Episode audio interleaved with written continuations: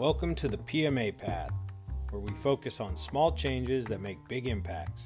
We talk about habits, hobbies, and actionable lifestyle choices that have helped us change for the better and have a mindset full of that PMA. I hope you enjoy the show.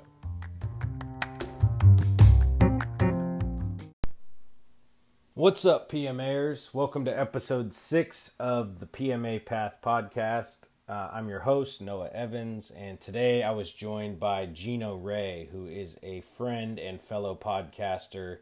His podcast, Native as I Can Be, can be found anywhere you listen to podcasts. Go check him out, show him some love, and uh, we dig deep, or dive deep, I should say, into his backstory today uh, and how he's gotten to where he is uh, in a very positive space mentally, physically, and emotionally, despite uh, some hardships and some major, major loss. So, the theme of today's episode is finding the silver lining in loss and basically how to seek help and um, dig yourself out of, of uh, the pain and suffering. So, I put some some links in the show notes. Uh, if you hear of anything, reach out. Uh, if I if I missed it, and uh, hopefully it's all there. Enjoy the show. Thank you for listening. Appreciate the support. Hit me up on Instagram at the PMA Path underscore podcast or through um, through Anchor or Apple Podcasts. If you have any questions, ideas, whatever, hit me up uh, and we'll make it happen. And also, don't forget to subscribe. Hit me with the five star if you like it, uh, and leave a review. Much appreciated. Much love. Enjoy the show. What's up, Geno? What's up? Welcome to the show, man. Thank you. Thank you for having me on, dude. I'm I'm psyched. Me too. Me too. Well, this is a first for the the PMA Path podcast, having a fellow podcaster on. So uh, this will be good, man, because we've both been through it and and understand the the trials and tribulations of trying to get a show off the ground. And uh, and I think that your your story has a lot of value for people. So I can't wait to get into it, man. I'm I'm fired up. So first and foremost, uh, for the listeners, I want to introduce you to Geno Ray, who is a father, a stepfather, an actor, a former MMA fighter, a wrestler, a writer, a rapper, a children's book author, an army veteran, a thinker, a creative documentarian, a filmmaker, a really good human being, a member of the Klamath tribes in Southern Oregon, and like I said before, a fellow podcaster, and much, much more, which hopefully we can hear a little bit about today. Uh, but I encourage you all to go check out Native as I Can Be on all the podcast platforms like Apple Podcasts. I'm assuming Spotify, anywhere you, you find podcasts, you should be able to find his, and it's really good, man. So, again, welcome to the show, dude. Man, did I, I really did all that stuff? That, You did, you did. I'm sure you did more too, but um, you put it on a list. It sounds, you know, almost impressive. hey, I'm trying. I'm I'm I'm taking notes. You know, I'm trying to prepare. So uh, this is good. This is good. So, dude, how for the listeners out there, like, what prompted you to want to start a podcast and and kind of get your voice out there? Um, because you're obvious. Like, I I look at your background and I think this dude is a performer uh just in by your nature um somewhere inside of you right acting wrestling like you're you're you've done a lot of things that scream performance to me and podcasting is a performance but i also feel like a lot of the hosts that i listen to and and myself included and i i'm guessing you we don't want to necessarily be the focal point Right.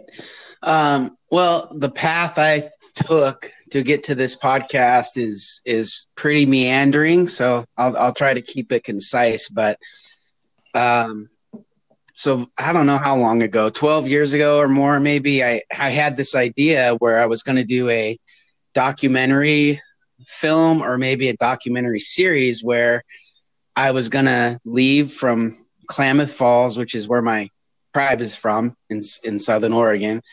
And I was going to start there, and I was basically going to walk across the United States. But along the way, I was going to interview uh, different tribal leaders and um, people that are involved in the American Indian movement, and I was going to um, stay with families, you know, on on different reservations, and uh, I was going to walk the Trail of Tears sort of backwards and end up at the Bureau of Indian Affairs building in Washington D.C. It was this idea I had, and I uh, I even did like a Kickstarter and, and tried to get it off the ground, and didn't really get anywhere with it. But um, I just it it, be, it became clear that that was more than one person could could handle. And uh, you mean like so production and and just like the scope of that project? You need you need some crew yeah. and also some financial backing for sure. Exactly. And I had actually talked to somebody, a, a producer at um, one of the PBS local PBS stations about it, and they were like, uh, "So you think you're going to walk all night and then go to somebody's?" Uh, you know, office and set up a bunch of lights and you know and equipment and and interview him. And I was like, well, no, since you put it that way, you know. Yeah.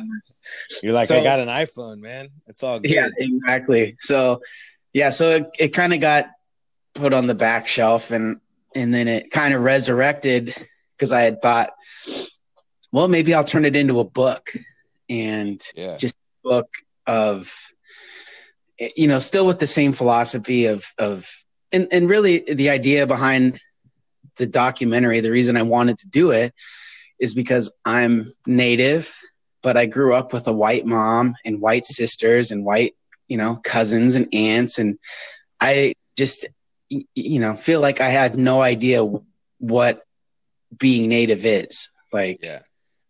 Yeah. you know, like as if there's a specific way you're supposed to act, right. which is ludicrous. But, um, you know, if it's just a feeling you have that, you know, you don't, you don't quite get it you know so the reason i wanted to do the podcast or the uh, documentary was i'm going to be going place to place to place to kind of expose what is happening in native communities you know is, i mean reservations are like third world countries you know they're just poor and people are having a hard time getting by and i just wanted to shed some light on some of these things yeah. but but at the same time you know it was like a walkabout for me like, yeah. I'm going to be on the road by myself in my own space in my own head, but then I'm getting to be around, you know, quote unquote real, you know, Indians. And I really, I really envision it being super enlightening for me and anybody that watches. Yeah, dude, I think that's a fucking amazing concept, and a film or a documentary like that needs to be done. So you know, you just you said uh, something about reservations being like third world countries, and it just made me think. I, I'm curious how many people outside of native culture or even within have even really been to meant any reservation uh, in the country. You know, I mean, it's. It, I think it would be really, really eye opening for a lot of people to see that. That'd be, that'd be cool, man. That'd be really, really cool. It's a great idea. So, when you sort of started on that process, what age were you? Like 20s? Yeah, I think I was probably 28 or okay. Somewhere in there. 26, 28, somewhere in there. Okay. And then uh, for obvious reasons, meaning, you know, just sheer scope of a project like that, that didn't happen yet. And uh, and so the podcast was kind of would you say that's like a like a like a alternate route, or did that come later? Yeah, that just that just kind of uh, surfaced recently because I had then decided I was going to put it in book form, and I had started. Uh, well, I actually did kind of resurrect the documentary idea, but I shelved it pretty quick. But I did a ton of of work on how I wanted to lay it out, and I had it like a per episode synopsis, and I had a like I had the music pick for each episode, and all the people I needed to contact for each episode, and and again, it just got to where I was like, oh my god, this is huge. Like yeah. I just you know when you when you lay it all out it's like how am i going to do this like yeah. so then it, it became well i can still do this but i'll do it in a book and i could still interview the same people but i don't have to travel around necessarily to do it and um and i had sort of the same vibe where like man this is really big and yeah and it, it was a little intimidating and so I was basically I was sort of like I had a goal in mind, which would be the documentary, and I decided to kind of start working backwards. Yeah, and that's how I ended up at the podcast because I was like, well, a podcast I can do. That's yeah. that's easy enough to do. I can I could still make the connections, and I just have to call them. Yeah, you know? yeah, and uh, and that's where it started. And I thought, all right, if the podcast picks up some steam then I can kind of start going back up that path to get to the documentary. Awesome. Awesome. So if anybody's listening and they've got connections, experience, or backing, hit Geno up because uh, you know it's all about connecting the right people, and that's a, that's a project that needs to happen. So, um, and you have experience this is a good segue, but you have some experience in being in front of the camera too. Um, what's that about, man? That's, I don't know. That's interesting. Uh, I'm sure uh, a shrink would probably be able to give you some insight into that. But um, yeah, dude, I, there's. I think a lot of the time I'm probably more comfortable on a stage or in front of a large group of people than than doing kind of a one-on-one thing. Yeah, it's but and and I just feel like if I'm on stage or in front of a camera, I just have supreme confidence that I can win over any crowd. Like, you know, like literally with my back against the wall, I feel like I got this. I'm gonna I'm gonna win these guys over. Dude, that's that's uh that's a big statement. That's awesome. Yeah, what? but one on one, I'm like, oh god, I don't even, I don't even know what to say. I don't know what to ask. Like, yeah, it's interesting.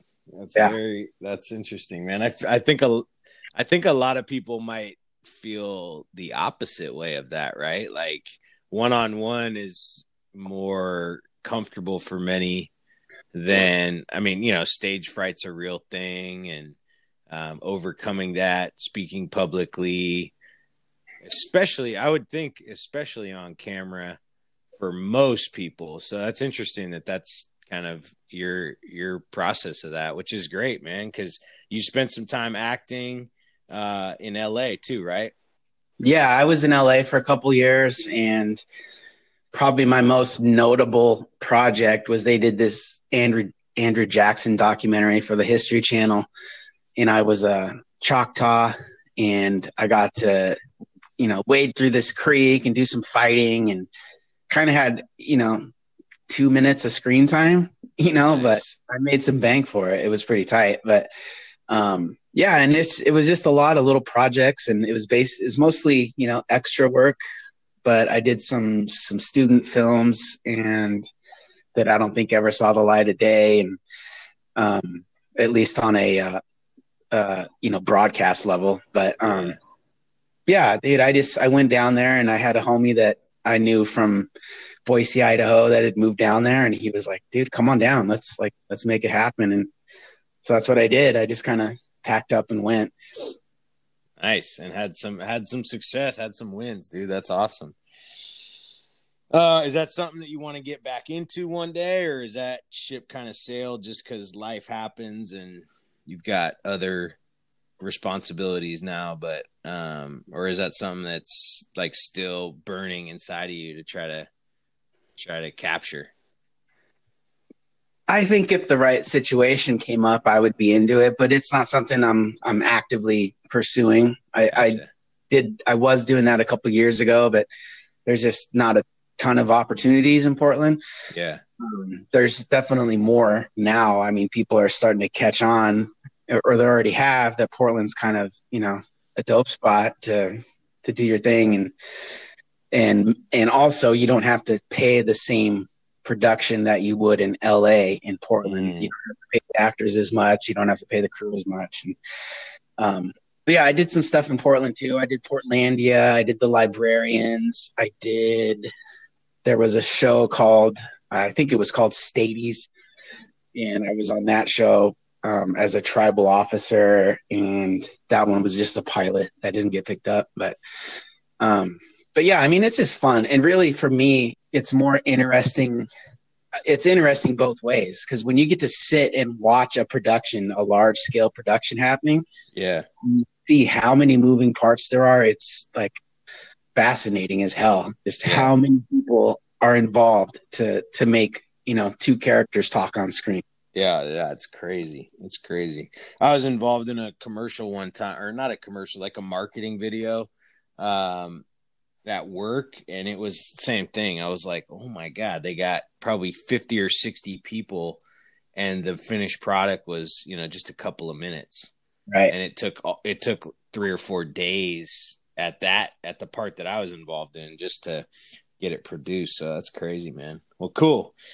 Cool, man. Um and then you you moved around quite a bit as a kid. You you grew up on the Oregon coast, and you went to Arizona and then like in your late teens early 20s i guess you went la boise vegas i think uh, and then you joined the army too uh, right out of high school right yeah so i left high or yeah about a week after i graduated i, I went to the army and uh, did my thing there i was a a 31 Romeo, which is a multi channel transmission systems operator and maintainer.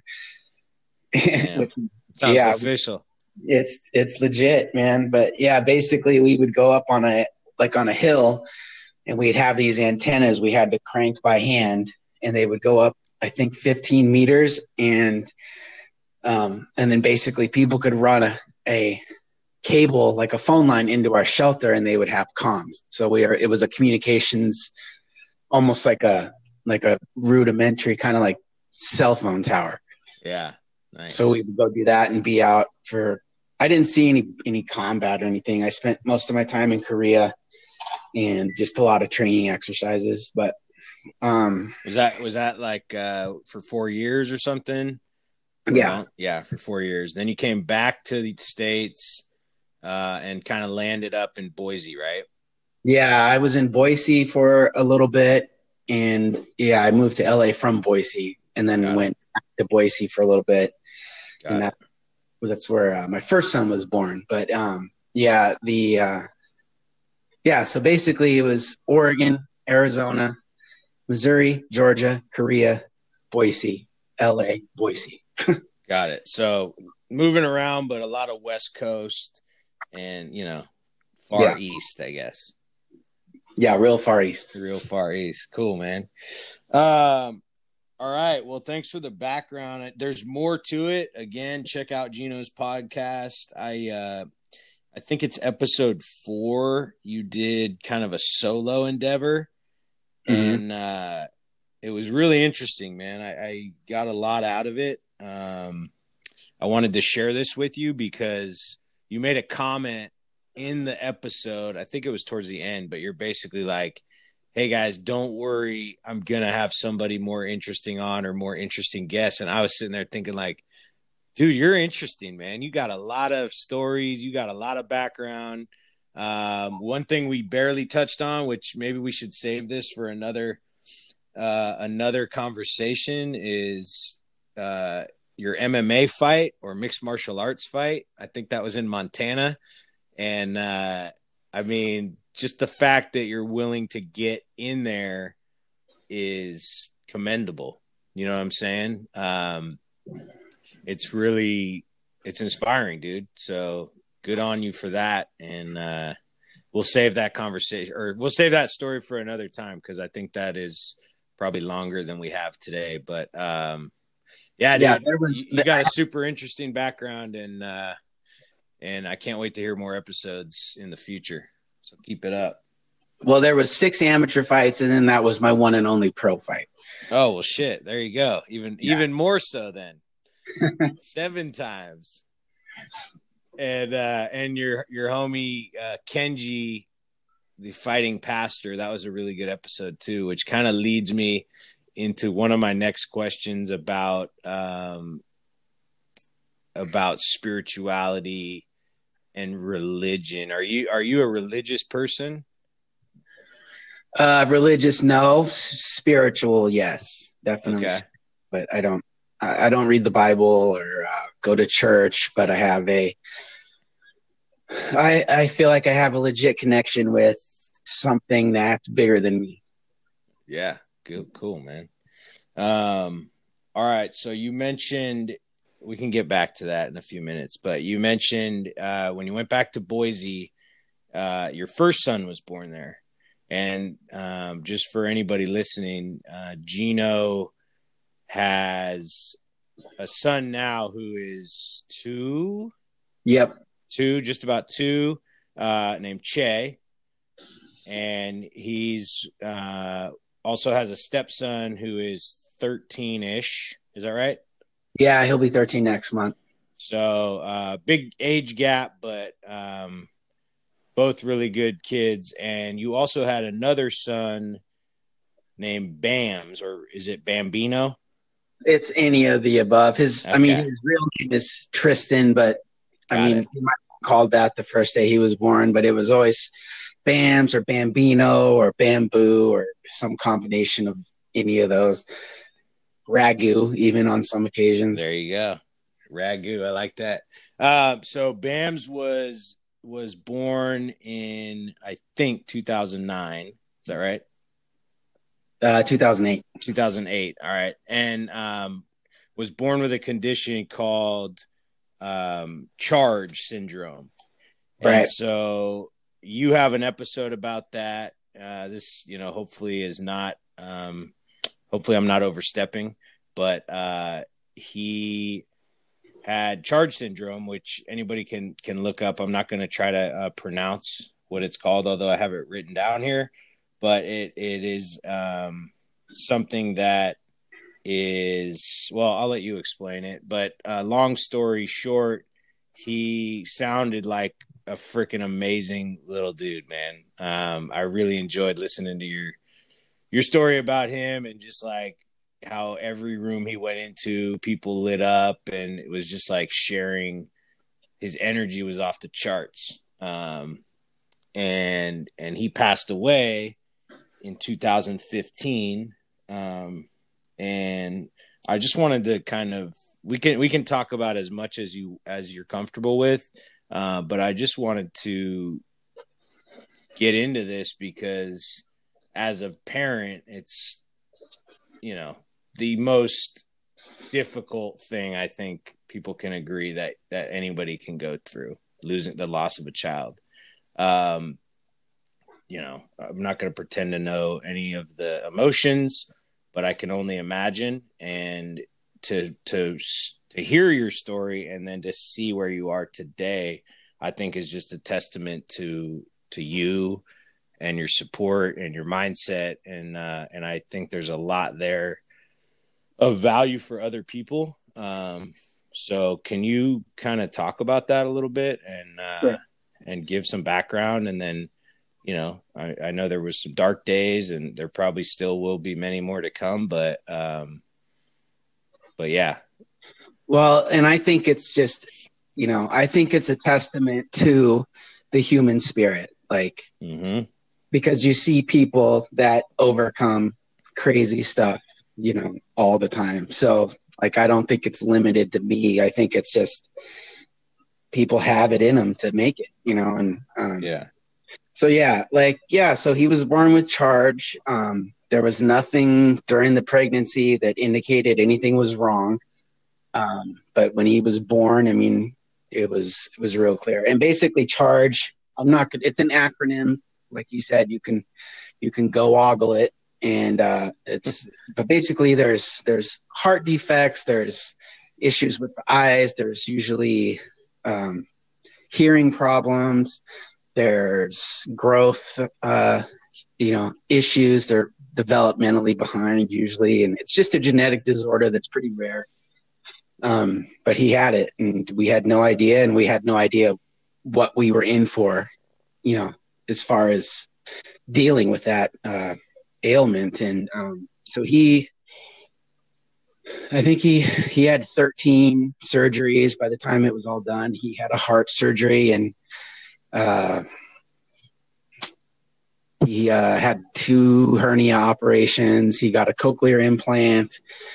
Um, he just went through the ringer, like yeah. But, um, that was what was so amazing about him was you never, okay, rarely saw him down as a result. Like there's a song called uh, "This Friendly Friendly World," and if you've ever seen Man on the Moon, Andy Kaufman sings it in that in that movie. But um, mm-hmm.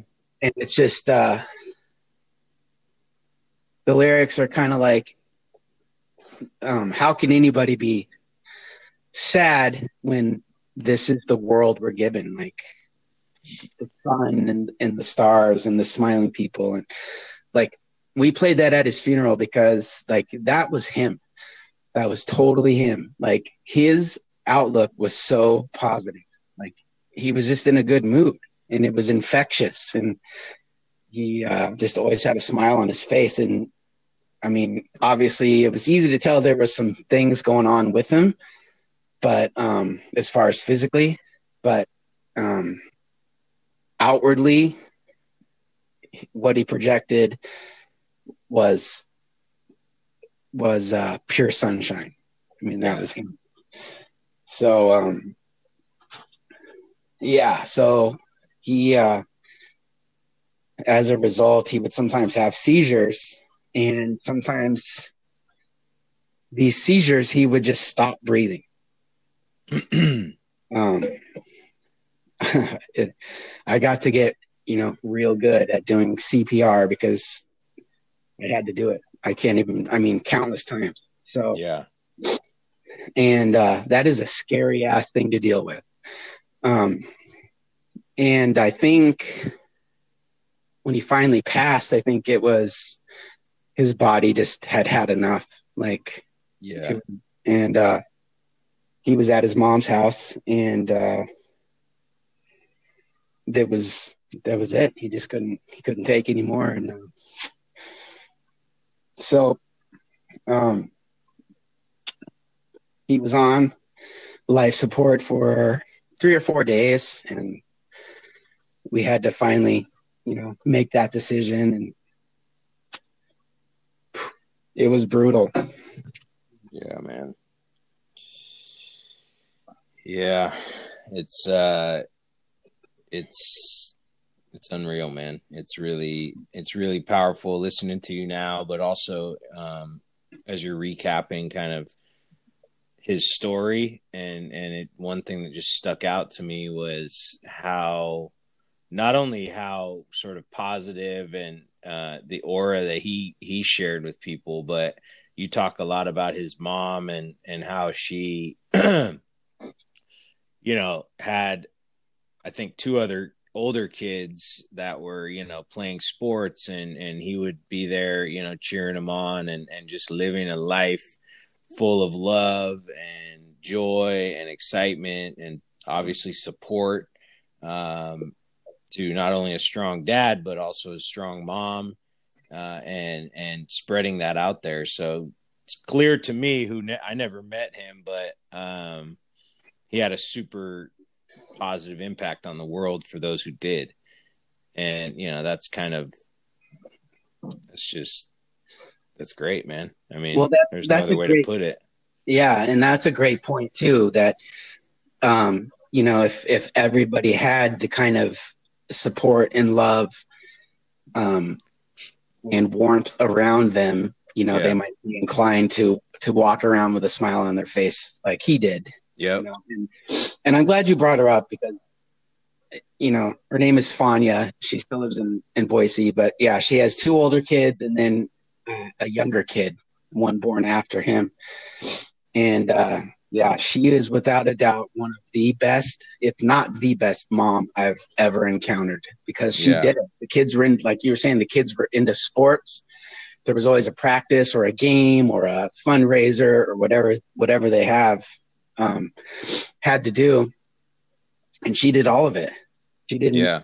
She never was like, we can't do that. There's no way. She made a way. I mean, if she had to drag him to every game all day long, she would do it. And um, and he was just there for the ride. He was happy to go. And, um, but yeah, she is an incredible woman, and um, it, it, I don't know. It would. I think it would have been hard for anybody to manage all that, but she managed oh, to do yeah. it with it's, a smile it, on her face and still giving them all the the uh, attention and, and love that they needed. Yeah. Yeah. I mean, it's hard to raise a kid no matter what the circumstances are, let alone a couple of kids and, and let alone anything out, you know, any additional responsibility is just, it's really, it's really uh, commendable. So shout out to fanya uh, shout out to Geno and, uh, and thanks for sharing that, man. So, so after he, his passing, um, what what what kind of transpired and um, you again you talk about this in in your episodes a bit, uh, but I know that you had obviously some dark days, and which is totally understandable and. Um, there's people out there dealing with all kinds of stuff like you were talking about. So, how did you sort of adjust i guess is probably not the right word but how did you how did you move forward and ultimately sort of get to where you are today? Because you and i were talking about a week ago before we when we were kind of setting this up and uh and you were just saying how like almost guilty you feel because of 2020 and just the, the state of everything in the country and the pandemic and and all that stuff. But um you know on a personal level you were feeling really good about where you were at and where you were heading not just you know financially or or physically but mentally and spiritually. Okay. Um yeah so yeah i was living in boise at the time when he passed away. And you know this is not a knock on boise or Idaho, but it really I I did not really fit in well there, and um, so leaving Boise at that point after he had passed away was kind of a no brainer, you know. And I had friends there and and and good friends there, but it just I don't it wasn't serving you. Yeah, and I just and I don't I didn't have any family there aside from Fanya and um well I had a cousin that lived nearby, but it just wasn't. It, I don't know if I would have made it if I had stayed. Um, so in Portland, I had a sister, and well, both of my sisters and my dad, and you know, moving here just had to be done. Like mm-hmm. I, I, wasn't gonna. It, it just wasn't gonna work the way I was trying to live after he passed away, and so I moved here. My sister had like a little guest house kind of thing in the back, and that um, she had been renting, and um, they moved, and so I just had a spot kind of built in, and uh, but yeah, I mean, it was real bad for about a year. I mean, it was, you know, my spark was totally gone. Yeah, like I was, you know, I was able to go to work and maintain and I didn't completely just duck into a hole, but you know, I might as well have because I was just there was nothing I was doing that was um, enriching my life at all because I thought my life was over. You know, yeah. It it felt over, and um, so there was just insane amounts of whiskey like I mean, I kept whiskey in the trunk of my car so that I could run out and have some like on breaks or before I went into work. And it was, uh, my weight ballooned up to just, I looked like a brown, like I looked like the Stay Puft Marshmallow Man if he was slightly cooked. over I was this, this like puffy brown, like, and, um, yeah, dude. And it was just, there were days I can't say I was suicidal, but there was definitely days where I woke up and was like, oh, seriously, Yeah. like how much do I have to consume? Like, and as it turns out, it takes a lot to drink yourself to death. Yeah. More. So and um, so um, yeah, dude, and I just uh, just didn't care anymore. Like I I missed him. You know, Yep. such a degree that like it was just a big black hole. It's the only way I can put it. There was just a hole in me. And uh I didn't think I didn't think it would ever get filled. Um and then um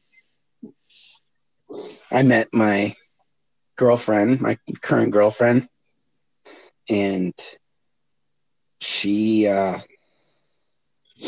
here's what let me just sidebar here for a second when you Yeah. are drinking like that or using or anything you put your people in such a hard position because um if they you know if they if they dare say anything to you about it you know you're gonna you're gonna shut them off. Like you're not gonna you're gonna remove them from your life because they are trying to impede on you destroying yourself. You're right. you can't have that you know you can't have anybody getting in your way. So they actually have to kind of just sit there and watch just so they can keep an eye on you you know? Like they have to they can't get shut out because then they don't they they don't know what you're going to do so Yeah, you're You know, putting them. You're putting them in a in a really tough position to love you and help you, but also not make it worse. You know, like right I can I can see what you're saying there. Like they don't want to make it worse by saying something and having you flip out or Mm. you know disappear or whatever. Uh, but for obvious reasons, being concerned and you know fearful and especially in in the aftermath of of such an event that like you don't know what's going to happen you know? Mhm. and nobody knows what to do for you. Right. Because you're not that's not something you're taught. Like how do you help somebody that lost a child? Like yeah. that's not something that comes up all that often. So you you know i mean anybody it doesn't have to be a child you know anybody that's grieving you don't know you don't know what's best for them and they don't know what's best for them typically. Um they just want the they just want the hurting to stop and uh so you know when i met laura i was still pretty deep um in my uh, funk there and she recognized it and uh she kind of said some uh, she said some things to me that my family was not saying and that's that's not a knock on them at all. Like right. my family that she just and it might have something to do with her her name's laura by the way and it might have something to do with maybe her social work background or but she continually would um hammer into my head that um like that i still had some worth yeah that my life wasn't over. Um, and uh, and it started to get through, you know. And she's got such a huge heart, and um, she kind of was, you know, writing it out a little bit because I put her in a tough spot too. Like, when we start having these feelings for each other and I'm still doing my same old shit, like she has to decide like, okay, do I do I go in and try to pull him out or do I have to walk away? Right. And uh, and she chose to to stick with me and um well you you said you said earlier which i think is spot on is when you're in that space you're putting all your people in in such a bad position. Or mm-hmm. you said something like that. And, and laura too. I mean she she you guys met each other while you were in it. Yeah. But she's like you said catching feelings. You guys are becoming more serious. And then it's like well well what do i do with this guy? Right? Like yeah. Do i do i go all the way or do i have to walk away? Because again if i say the wrong thing what is that going to do to to his mental space or or uh what's going to happen you know nobody ever knows so um but well, i'm glad she i'm a- glad she kept with it because clearly it's had an impact and and uh and sometimes it's just, you know, one step forward turns into two, and then you build some momentum and you look back in a few years and it's like, holy shit, how did I go that far? Yeah. Well, and she had a kid to think about, you yeah. know, like, and I don't think at any point she was ever worried about me being like some drunk, violent, you know, I, cause that's just not me. But it's more about like, well, I don't really want my kid to get attached to this guy who's who's just going to disappear. You know, yeah. I think that was more what she was worried about. That if we started to develop a relationship, and I decided to to to go back and get back in my hole, like where's that going to leave McCunny? Where's that going to leave her? You know, so that's the position she had to yeah. had to be in. Um, I remember one time she she didn't give me like an ultimatum, but she kind of just pointed out. She was like, "I think if if you had to choose between whiskey and me, you would choose whiskey." You know, my first reaction was like, "No, I wouldn't, dude. I'm way into you, dude. I'm I'm right. all about you."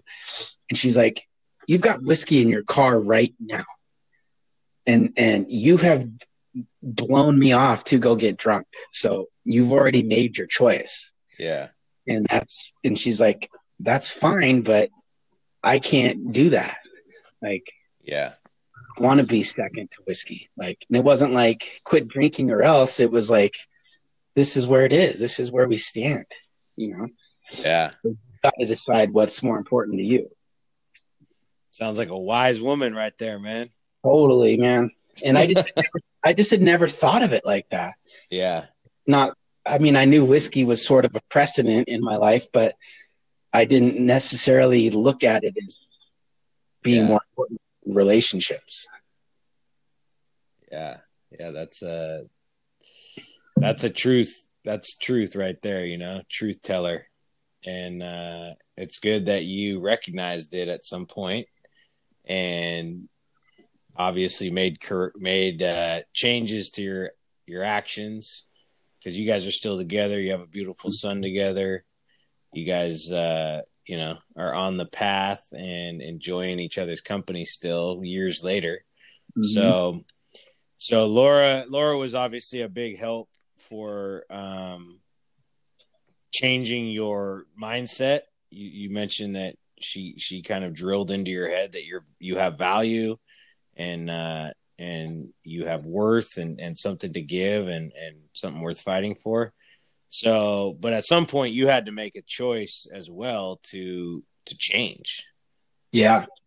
So walk us through that and kind of what that looked like if you can remember it. I, I think sometimes it just kind of happens and you, you can't pinpoint it, but um, walk us through that and then kind of like what's what things you've been doing since to to get back to a to a positive mindset and also you know just just happiness man i mean that's what i think people are looking for um i i mean i actually remember when i decided to quit drinking distinctly which is interesting because i was drunk at the time like yeah um i was i had went out to the bar that I, I had moved out to Oregon City, and there was this bar I used to live at pretty much, and um, so I went to this bar. I'd been drinking, drove home, of course. Yeah.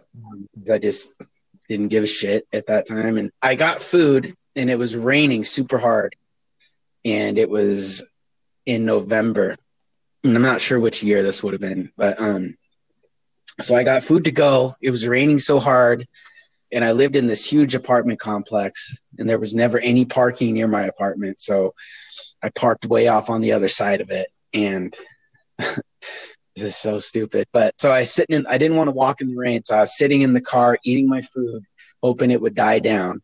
And I sat in the car so long that I could not remember where my apartment was. And and so that's just telling to how drunk I was. And I'm not I'm not laughing at you, dude. I'm laughing because this scenario is so familiar. Yeah. and so okay. So yeah, you're eating your food. What what kind of food were you eating? It was like bar food. It was like tots and like I think it was just grease. Like a, yeah, I think it was like a sourdough, you know, burger. Okay. I think sourdough burger. And uh yeah, so I sat there and I got out of my car and I couldn't recognize where I was at, and the rain is just dumping on me. And um, there was a one of my coworkers lived in a different part of the complex, and so I messaged her and I'm like, "Dude, I'm standing here. Can you come get me and help me figure out where my because I don't want to walk in the rain, you know, for hours." And and uh, so she and her boyfriend came and got me, and we figured it out after a couple minutes, but you know, it was like, what in the fuck am I doing, dude? Like, how is how is this helping me? How is this like yeah making this pain and loss go away? It's not, dude. It's just it's just creating more. Yeah. It's more for the people around me because they got to sit and watch this. And um, Laura would get so pissed at me because I'd be hammered ass drunk and I would call her or she would call me to just check on me. And, you know, I'd be going on this rant about what a, you know, I always called myself a wasteoid, just a fucking wasteoid drunk. You know, that's all I'm going to be. That's all I am. Like, who gives a shit? That's all I'm going to do. And uh, she would just get pissed because she knew that wasn't true. Yeah. But at, at that moment, that's, that's all I knew. And, uh, so anyways like the night i decided to quit and i was just feeling like an idiot and got to my apartment and was sitting in my bathroom. And i called my dad.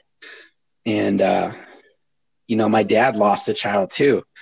And um my sister leslie. And so he often was my go-to because he was the only person i knew that could understand yeah and she was much older. She was an adult and overdosed. And uh, so I just was kind of like, Dad, this isn't working, dude. I'm in serious pain, but it's not going away. And uh, he was like, maybe you need to stop. Yeah. It isn't working. Maybe you need to stop. And he's like, I get it. I did the same thing. I still do it now, but if it's not working, it might, you know, maybe you need to think about something else. And and I think I talked to Laura that night too. And you know, of course she was all for it. Like and so it was that night while drunk, soaking wet in my bathroom that I'm like, okay, let's give this a shot. And I didn't have another drink again after that. Um, that's awesome, dude.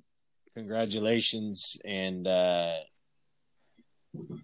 yeah, that's real. That's real shit. I mean, to make a decision like that and stick to it, number one, is commendable.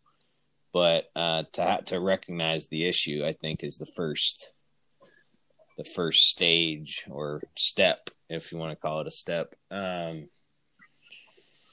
wow, dude. Okay. Um, I'm just like I can literally see that happening mm-hmm. uh, because I've been there before too, and it's just like a lot of people don't make that that change. So good for good on you for uh, for sticking to it, man. Um, all right, so fast forward because we're I was planning on shortening up these episodes and we're not shortening up, so that's all good though. There's there's no time limit on the podcast. It's one of the benefits. Um, all right, so fast forward. So nowadays you're like, what's kind of some of the things that have helped you stay not only sober but in in a in a more uh, optimistic mindset? Well, it's interesting. So when I got sober, once a week, I was doing this kind of recovery group called Smart Recovery. And it's sort of an AA alternative. And sort of one of the main draws to it is that there isn't like, you don't have to do this whole higher power thing. Yeah. It's supposed to be more scientifically based, you know, on data and research and this and that. And so I was doing that once a week and that that really helped because you know, you go into a room with people that can understand. Like they might not understand the loss of a child, but they understand the need to reach for a drink first thing in the morning or what whatever their thing was, you know. And uh, so just being able to go in there and bounce stuff off of people and, and have them at least sort of get it. Um, because people that haven't had those kind of problems, I don't think can understand it. Yeah. You know, it, I mean, it's like it's as easy as never drinking again, but that's super hard to do. And for somebody that doesn't have that mindset, it's it's kind of hard for them to. So, um, so yeah, so it's interesting. So there was no higher power thing involved with that, and that was kind of appealing because I wasn't really into that at the time you know, when you lose a son, it's kind of hard to believe there's a God looking out for you. You know, mm-hmm. that that almost felt like a slap in the face for someone to even suggest that. And uh, yeah, there's this almighty caring God who made my son leave me when he was seven. Yeah. Are you kidding me? Like, so, um, so I did the smart recovery and, and got some sobriety under my belt. And then Laura had me doing this program. She didn't have me doing it. I chose to do it. This program called, uh, oh man, I can't think of the name of it. Um, but it's like this weekend long program and you really, you really get it stuck to you in a little bit and they strip off all the bullshit and the, the lies and, um, that helped. What I found in that program was that I was using my son's death to my own advantage, which was the worst feeling in the world, but was good to, I guess, admit. Um, because the people that knew about it at work, not everybody knew my son had died, but kind of the people that needed to know knew. Yeah. And, you know, I would kind of use that to act like a jerk, you know, like, oh god, that poor guy, he's in such a bad space. No wonder he's like snapping at people, you know, or just like calling in, oh, I can't do it today, I can't do it. When yeah. really I was hungover or was about to get too hungover, but um, but um, oh, Landmark. The name of the program is Landmark. It's a great program, but we'll um, put uh, I'll put some notes in here because I think Smart Recovery is a good resource for people too. Um, and landmark, I'll put a link in in the notes. Um, let's see. So yeah, so once I had some sobriety under my belt and I was and I was seeing clearly, um, I did start to kind of realize that maybe there was something bigger and maybe uh, maybe my son dying wasn't the end of my life, but it was the end of that chapter of my life. Because basically you know this is true of anything where there's an event that happens that you cannot control. Like i could not control that event in anything. Car wreck or somebody looks at you sideways or anything like that is beyond your control but what is in control is your reaction to it. And yeah. uh, i just had to kind of change my reaction. Like i couldn't do anything about him being gone but i could i could totally uh, purposefully live my life after that. And and not just wade through the muck i could actually get out of the muck and start to, to get get my head right. And um, that's one of the things i learned at landmark too was just that purpose uh, purposeful living you know, and um, man, this is hard to tie together. Now I'm trying to get all these loose strings and make this like, dude, this is this is this is good, man. You're uh, you're shedding a lot of of insight and a lot of life, uh, or a lot of uh, advice to people. You said changing my reactions. I think is. I mean, you could apply that to almost any scenario, um, yeah. and letting go of the things that you can't control and not allowing them to be excuses for your behavior uh, as you become an adult and as you grow up and as you become a father and as you you know become a man uh, those are just super simple concepts very difficult to do right?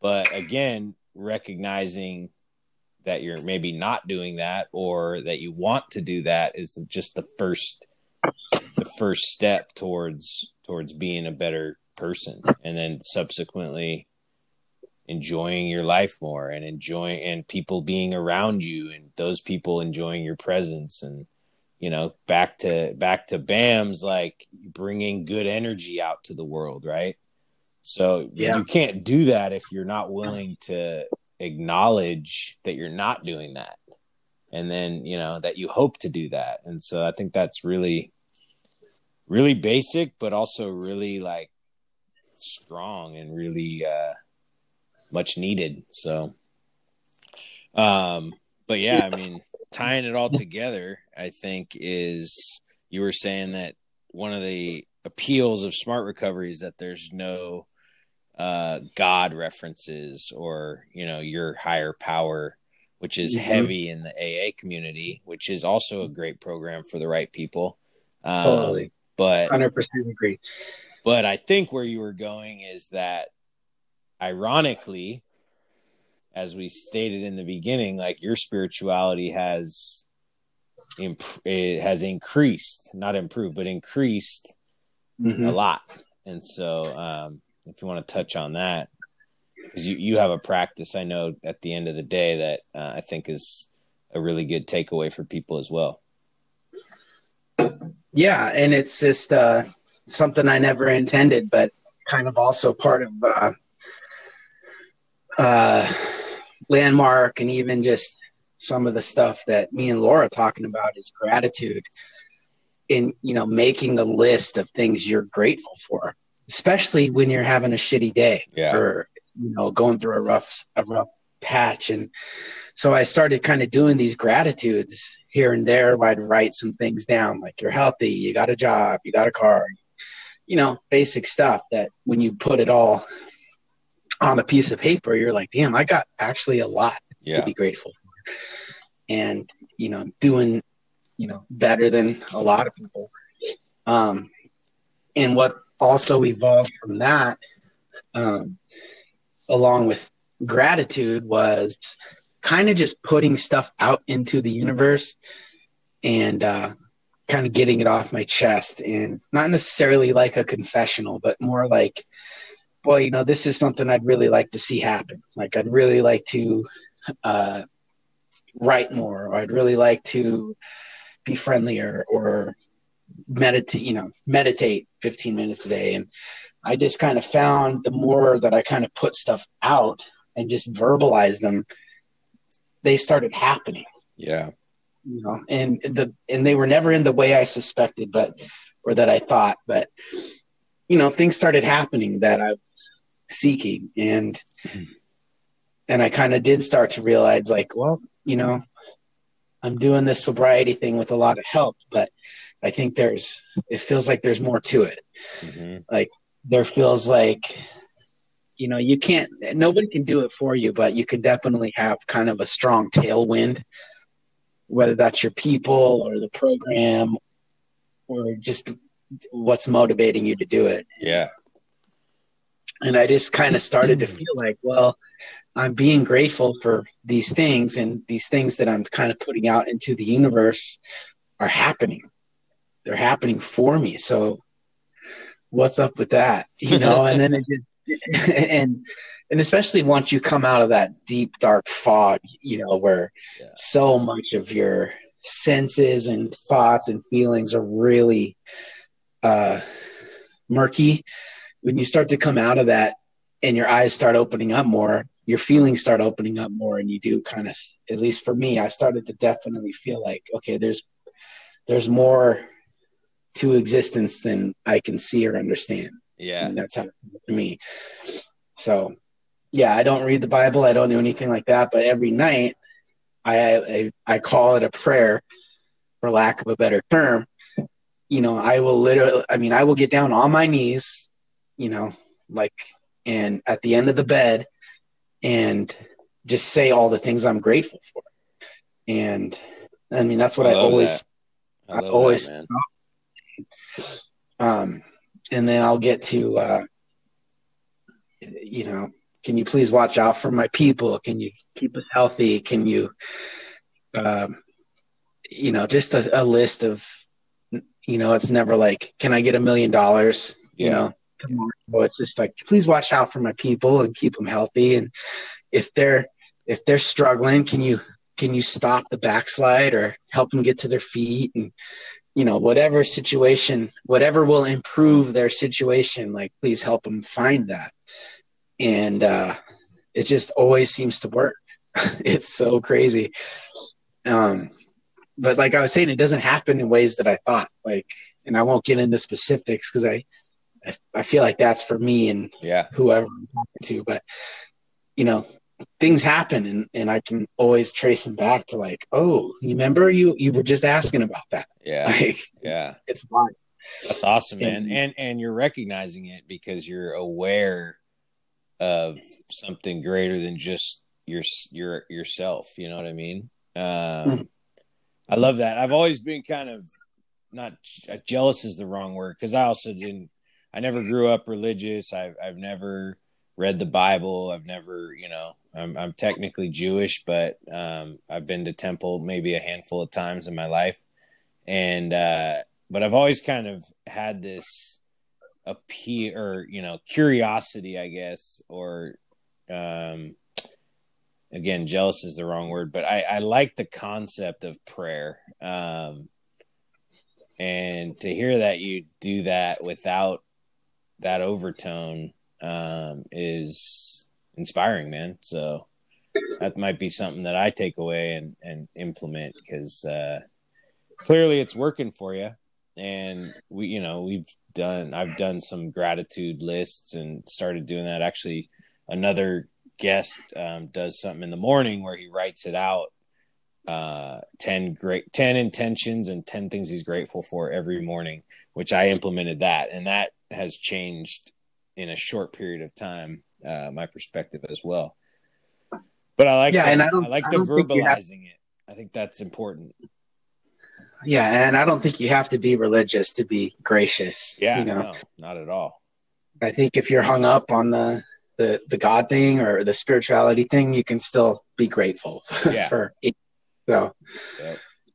yeah, awesome, man. Well, dude, we we did an hour, and uh, doesn't feel like that, but I really appreciate you uh, coming on and, and opening up and sharing your story uh, and kind of how you've overcome what you've overcome and gotten to the point in your life today with uh, with two healthy boys and uh,